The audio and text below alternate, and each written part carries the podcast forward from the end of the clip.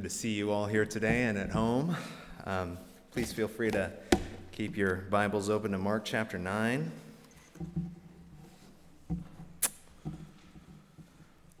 Well, I'd like to start by getting real. Let's get real. Let's face it, those experiences that we often expect to be life-changing often aren't. Right? Like that next great getaway, or if you want to church it up, that next great spiritual retreat, or about achieving that next degree, or getting that next job, or losing those extra pounds, finishing that marathon. We just bought a new house. I thought that would change a lot more than it did. Fill in the blank, right? The list goes on and on. Now, I'm not saying those things don't matter at all, right? It's just that those mountaintop moments that we so often chase, they don't seem to quite deliver the redemption or transformation that we're so often hoping for from them. Case in point, last week we heard about the ultimate mountaintop experience, right? Carrie took us through the first part of Mark chapter 9, where Jesus took some of his disciples on what should have been the life-changing experience to end all life-changing experiences. To quickly recap, Jesus, right, the Christ, the Son of God, he took Peter, James, and John up this glorious mountain where they got to bask in glowing, transcendent spiritual reality. They basically got to experience heaven touching down on earth, right? How do you beat that? How do you beat meeting Moses and Elijah, two of the most important figures in their history, and I'd argue also of all time? And then with their very own ears, they got to hear the voice of God himself thunder out from the cloud. And most importantly, they got to witness Jesus transfigured. His blinding divine glory emanated before their very eyes. Face-melting stuff here. And yet, here's the disappointing shocker. Right? If you keep reading on in Mark about how the disciples act after this glorious episode on the mountaintop, you realize the disciples aren't any better off. In fact, they're kind of worse off, right? Much worse. Here are some of the highlights, or actually the lowlights, of what the disciples do after this glorious mountaintop experience. They selfishly and stupidly argue and fight amongst themselves as they compete with one another and jockey for position. Not only do they treat each other poorly, right? You also see them being defensive and hostile toward who they perceive as outsiders. And if that weren't enough, they also try but fail to manipulate Jesus into carrying out their thinly veiled, self-serving agendas, seeking their own position and power. And to cap it all off, we're told that the disciples were really mean to the children. I mean, brings us to this question, right? What hope is there for these guys? And if we're anything like them, what hope is there for us? If the disciples can't find life-changing faith on the glorious mountaintop of transfiguration, where can it be found, if at all? Well, thankfully today we actually come to a passage that is quite hopeful, because it's going to try to show us the answer, the way, right? It's a passage that's full of counterintuitive surprises about the nature of real faith and how much it reflects Jesus' central teaching about the cross. I'm just going to give you the big spoiler right now, which is Genuine faith. It's not necessarily found on the glorious mountaintops, but rather genuine faith is often found in the depths of the valley. And the one that we're going to look at today is a dark and messy one, quite like the actual world that we live in, which is why I've titled this message, Real Faith in the Real World. So, as Jesus makes his way down from the mountain to the valley, what is it that awaits him? My answer for it, my description is, it's a dumpster fire that's on the cusp of burning out of control. Let's have a look at it again from verse 14. Verse 14. And when they came to the disciples, they saw a great crowd around them and scribes arguing with them. And immediately all the crowd, when they saw him, were greatly amazed and ran up to him and greeted him. And he asked them, "What are you arguing about with them?" And someone from the crowd answered him, "Teacher, I brought my son to you, for he has a spirit that makes him mute. And whenever it seizes him, it throws him down, and he foams and grinds his teeth and becomes rigid. So I asked your disciples to cast it out, and they were not able." So, Jesus comes down from the mountain, and he discovers that some of his disciples have gotten into this heated argument with the scribes, namely the religious elite scholars of their day. And apparently this argument had broken out over the disciples' failure to help this man with this demon-possessed boy. And if that weren't embarrassing enough itself, right? Adding fuel to this fire is this huge crowd that has gathered to witness this showdown, this spectacle. And I'm sure they're only going to help the situation. You know, they won't escalate the conflict or anything like that. Now, there are some modern-day scribes, elite scholars, that would argue that this boy was not demon-possessed, right? It's just ancient naivete. It was obviously just a serious case of epilepsy. But actually, the ancients weren't as naive as we'd often like to think of them as, right? They had different categories for disease and demonization. But maybe they also had some insight into how those sometimes intermixed, right? So, Mark notes repeatedly here that this was a demonic force at work. Now, this whole scene feels like it's about to go off the rails, right? And it's actually quite reminiscent of another incident where God's people got a little rowdy, a little restless, while their leader, Moses, was away up on the mountaintop, Mount Sinai, receiving the law. And if you remember that account, while Moses was away, how did Israel do?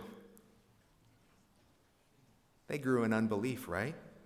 Which resulted in them trying to take the reins for themselves, which was ultimately from God himself, leading to one of the worst episodes of judgment ever recorded in Scripture. So, in the valley, beneath the surface of all this noise and clamor, here's what I think Jesus actually finds more than anything. And I think I'm right because he actually just says so, right? What Jesus encounters is faithlessness, unbelief. Look with me again at verse 19. This is his anguished response to the whole situation. Verse 19. And he answered them, "O faithless generation, how long am I to be with you? How long am I to bear with you? Bring him to me." Now here's the first point or takeaway. In the real world, everyone in it is full of unbelief. The real world and everyone in it is full of unbelief.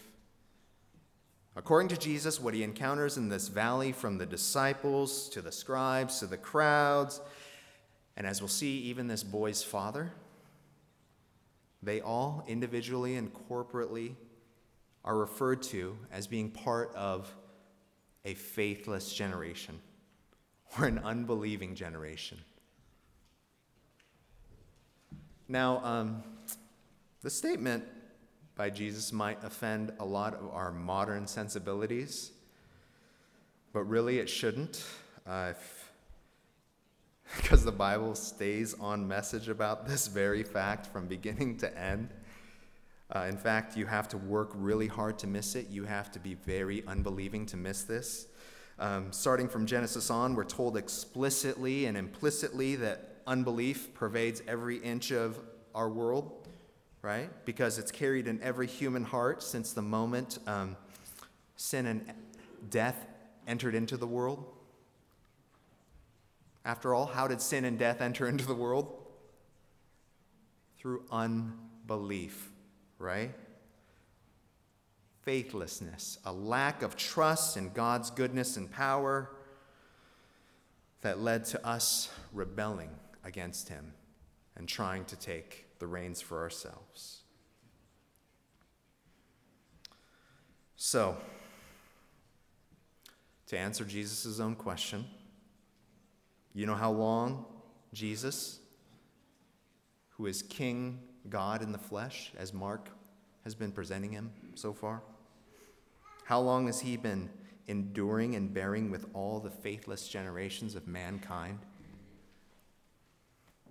How about from the very beginning, right? From every generation down to you and me. Because as soon as we show up here in time and space, we show up with the same old, hard, unbelieving hearts. This valley story itself kind of points to the cosmic scale of this. Because did you happen to notice how crowded the stage is in this story? All the major players in Mark's gospel actually come to make an appearance here. You have Jesus and the disciples. You also have the religious leaders and then the crowd. You also have a few representatives from the crowd. And then you also have a demon. The scene is functioning something like a microcosm of the whole world. It's a dark snapshot of its brokenness and darkness. And what's most mind-boggling to me about it is that Jesus has come down from the mountain and entered into this mess. Why? Because this is how I would respond to this chaotic scene.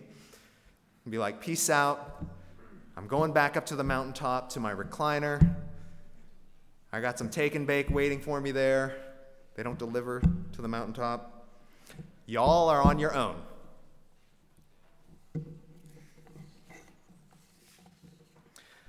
But how does Christ Jesus, who is merciful and gracious, slow to anger, and abounding in steadfast love and faithfulness, how does he respond? Well, Jesus, in the midst of his own sorrow over this situation, Jesus says to this boy's father, "Bring him to me." And there's the turning point in the story where we actually discover hope. For the first time. Bring him to me. And at this point, I think it'd be good to imagine being in the shoes of this desperate father. They've been in these circumstances for so long where nobody could help him or his son. And he has nothing in himself to remedy or fix anything. It's into this desperate and lonely situation that Jesus enters in and draws near So let's keep reading in verse 20 to see how Jesus engages with this man. Verse 20. And they brought the boy to him.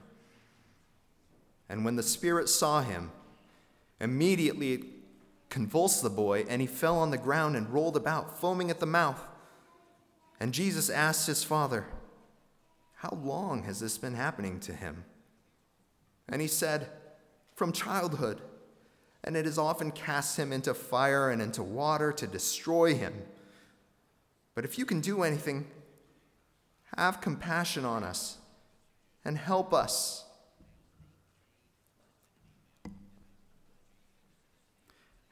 Have you guys kind of noticed or sensed how so far in this passage the presence and the power of this demon is on the very forefront of this father's consciousness?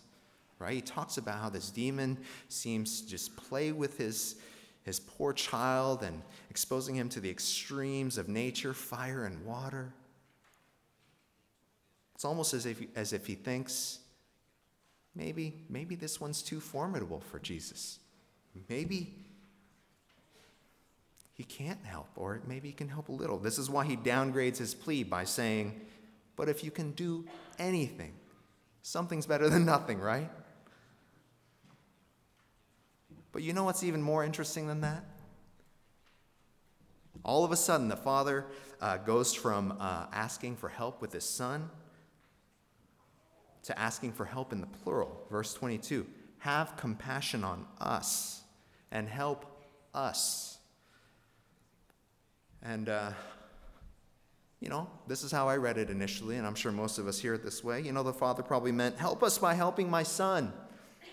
Help me by solving this immediate distressing problem in my life before my precious boy is killed by this cruel and evil spirit.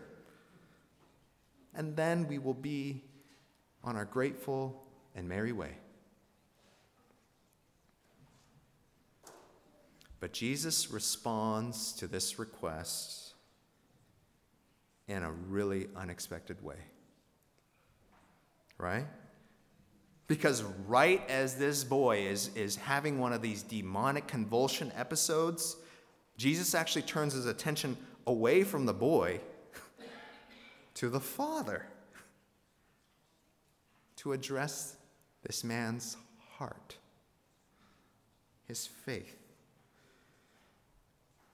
Now, how is it that this demon-possessed boy all of a sudden falls second in the queue? Well, that leads me to the next point, which is, in the eyes of Jesus, real faith. Real faith is the real priority. And why? Why is it the priority? Because no matter what else you have, if you don't have faith in the real world, you ultimately have no hope. So let's look at verse 23 to see how Jesus makes this man's faith the priority. Verse 23. And Jesus said to him, "If you can, all things are possible for one who believes." And immediately the father of the child cried out and said, "I believe, help my unbelief." Now, when Jesus repeats back what the father just said, "If you can," is he just being harsh or unreasonably critical of the guy? After all, wouldn't it be fair for this man to have a little doubt at this point, after Jesus' very own disciples failed miserably to cast the demon out, to do anything? Like, how's Jesus going to handle business if his closest disciples can't? Or is there something different, something else going on here with Jesus' response? Could it be that Jesus, with these very words, is indeed answering this man's pleas for help? Helping him to truly hear himself, right? To help him see and own his own unbelief and doubt. Perhaps to help him doubt his doubts. Now remember a few verses ago in chapter 9, because this is all happening in that same area, that same scene, Caesarea Philippi, right? Chapter 9, where God announced and commanded thunderously from the cloud in verse 7, "This is my beloved Son. Listen to him." And for this dad, as he heard Jesus, the Son, speaking to him, here's what it probably took to actually hear him, to truly listen to him. One, he needed to take his heart's attention away and leave behind all the baggage, right, from the things that he's put his hopes in the past that have failed him miserably. He also needs to stop being so afraid and thus being intimidated and controlled by the powers of darkness that oppress him and those around him. Because the reality is there's someone that is mightier than them all who is standing before him. He must listen to the Son. Listen to him like no other, as we heard last week, right? With all his heart, mind, and soul. And Jesus gives this man this wonderful assurance to help him listen. Right? He reminds the man. And it sounds so hard to believe. All things are possible for one who believes. We're going to parse that out more later. But for now, notice that after hearing Jesus, the lights go on for this man. And his response is nothing short of miraculous. Verse 24, right? Immediately the father of the child cried out and said, "I believe. Help my unbelief."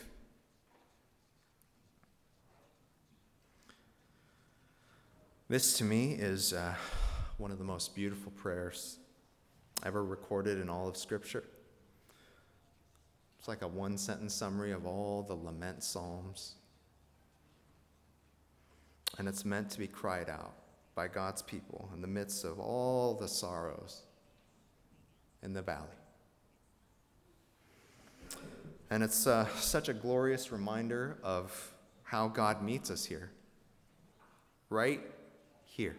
Right in the midst of the deep, dark valley.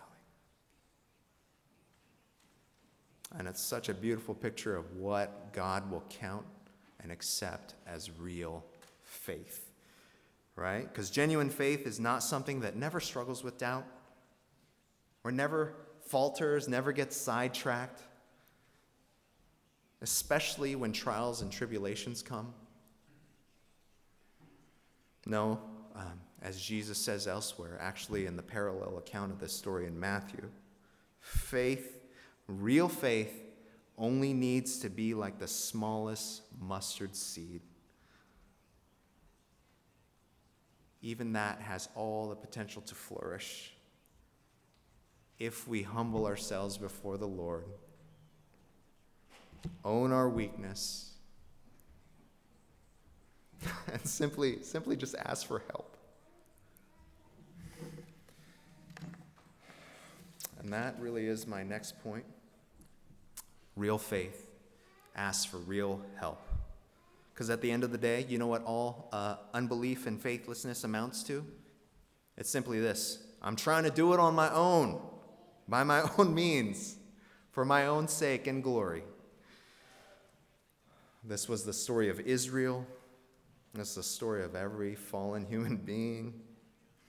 And Jesus spoke of it earlier as trying to save your own life, which always ends in disaster, right? Because it's a sure way to lose one's life. But it doesn't have to be that way. And we're given a powerful reminder of this in the very next person who hears Jesus. and then cries out.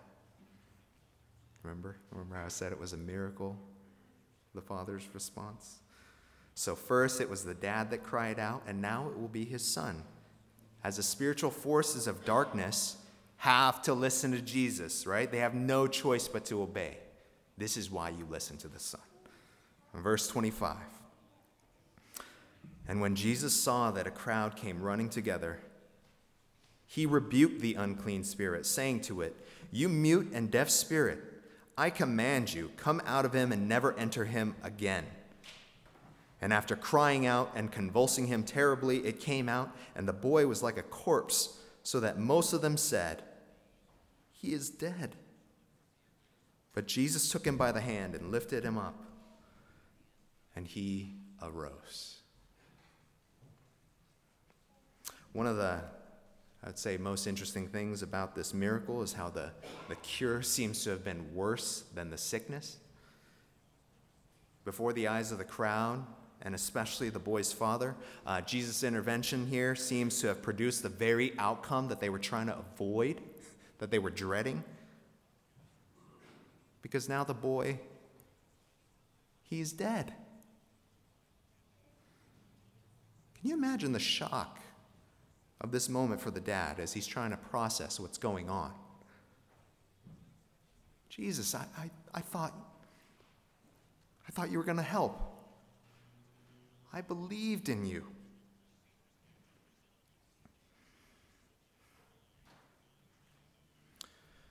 Can so quickly forget, right, that Jesus will be true to his word.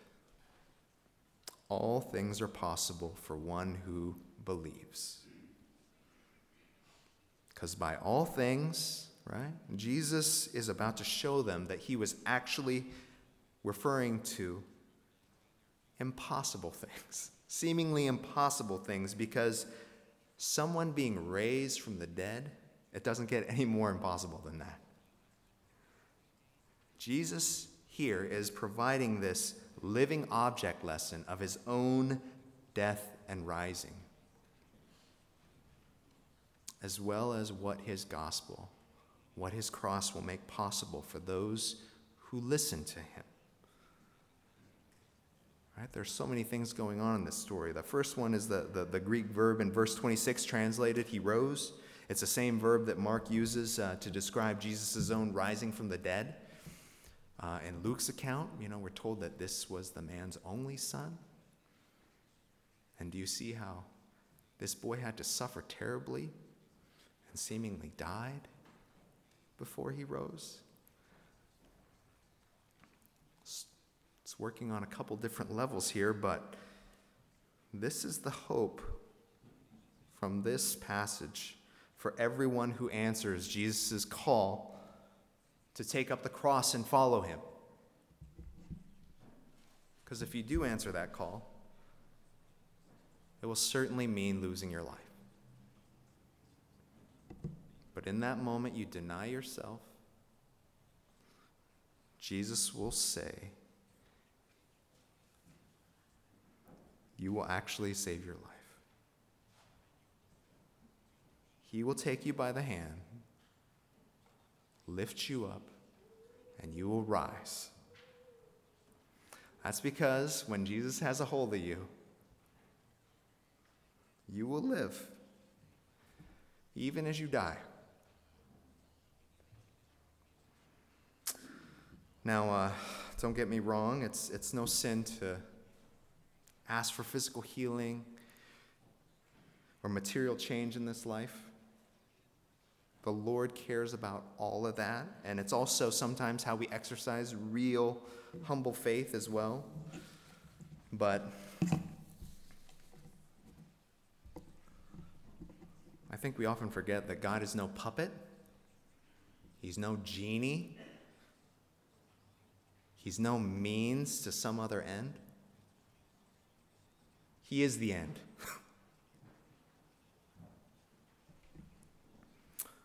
But I imagine some of you are living under the burden of what feels like God's silence or his no.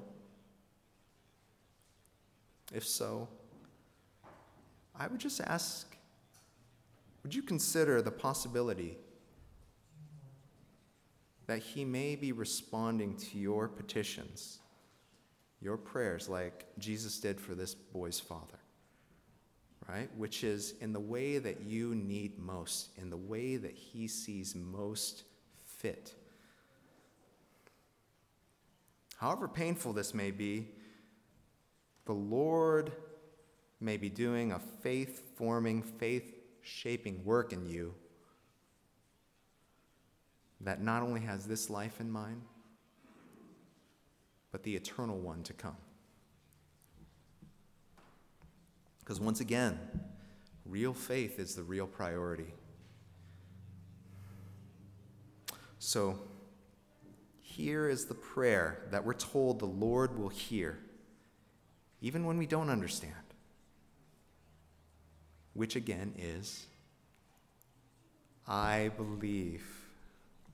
Lord, help my unbelief. The Lord is pleased when we humble ourselves and own our weakness like this boy's father did.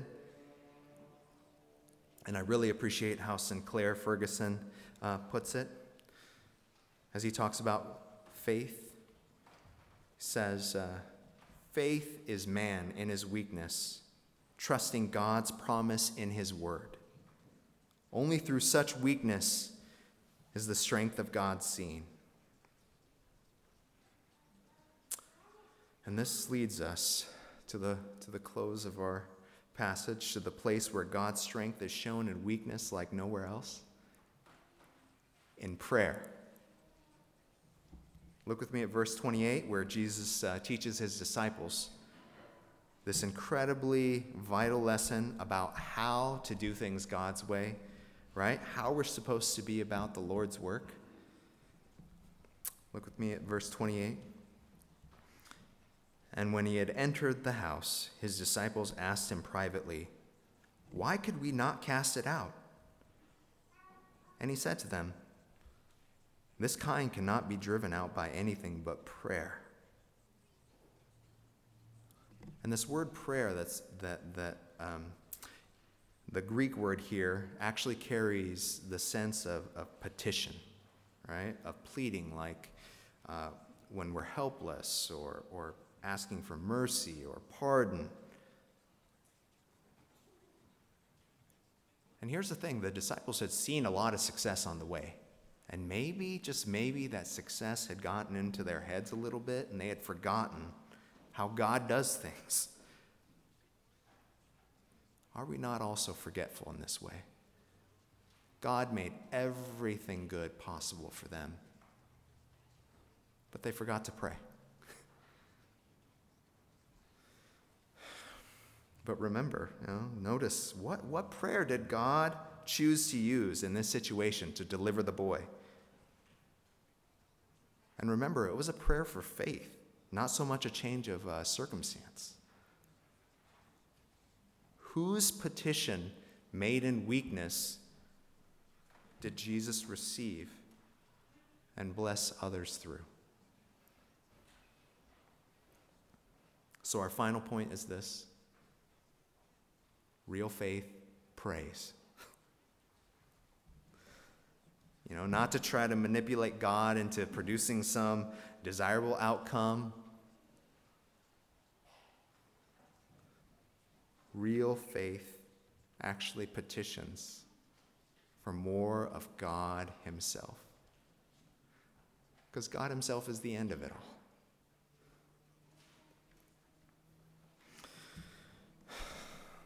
Such prayers he responds to by taking us, healing us, and raising us to invincible, everlasting life. All things are possible. I just want to close with the words of the Apostle Paul as he describes how God does things in the cruciform way. Here's what he says in 1 Corinthians. But God chose what is foolish in the world to shame the wise. God chose what is weak in the world to shame the strong. And later on, he goes on to boast, for when I am weak, then I am strong. This is such a key principle to hold on to, right? As we strive to know the Lord and serve others in his name and to make him known. This is the way of work, discipleship in God's kingdom. So, as we all go out this week and seek the Lord for our own sake and for others' sake, let's let this be the real prayer. Let's let this be our constant petition, right? Lord, we believe. Help our unbelief. Amen.